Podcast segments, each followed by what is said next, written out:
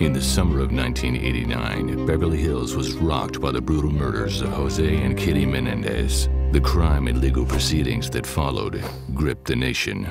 What happened? Who is the person that was shot? My mom and my dad. Your mom and dad? My mom and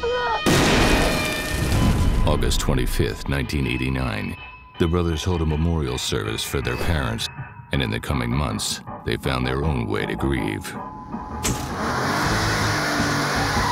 Gold and the stainless with the diamonds on the dial. October 31st, 1989. During a therapy visit, Eric Menendez confesses that he'd murdered his parents to his psychologist, Dr. Jerome Oziel.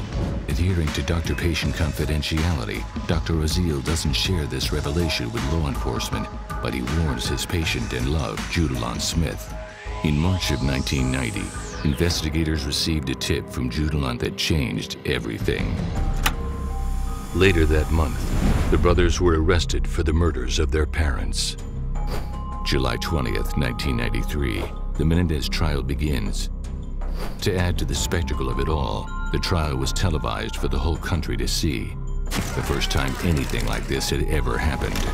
Both brothers plead self-defense, claiming they had killed their parents in response to the years of alleged physical, emotional, and sexual abuse.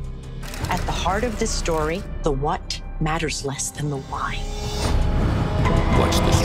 On Law & Order True Crime, The Menendez Murders, Tuesdays 10, 9 central on NBC.